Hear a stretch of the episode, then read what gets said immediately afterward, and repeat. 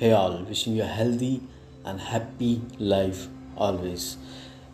This is what I wanted to convey you all is a word from Dr. Hiromi Shinya and what he's saying is this is in a subject to cut down the intake of foods known to generate garbage in cells so he says, I don't want to confuse you by citing too many problems with most diets, but I want to bring your attention to the fact that we may put so much emphasis on the number of calories we take in that we may end up neglecting our true nutrition.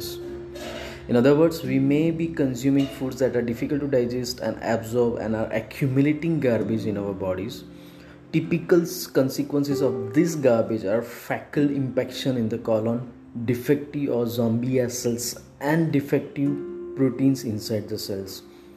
Detoxification of your intestines and your cells by using the little fast is necessary because of the large amount of garbage created by the typical Western diet and lifestyle. Even people 30 to 40 years of age in the prime of life have accumulated garbage in their bodies. If they eat the typical American diet, some of our teens may be getting the worst possible diet with lots of hard to digest foods like burgers, french fries, and milkshakes and cold drinks.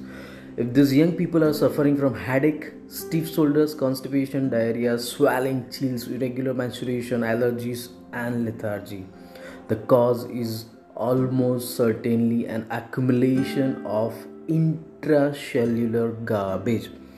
The, this garbage probably did not accumulate in just the past few years, but maybe the result of unhealthy eating habits beginning in childhood.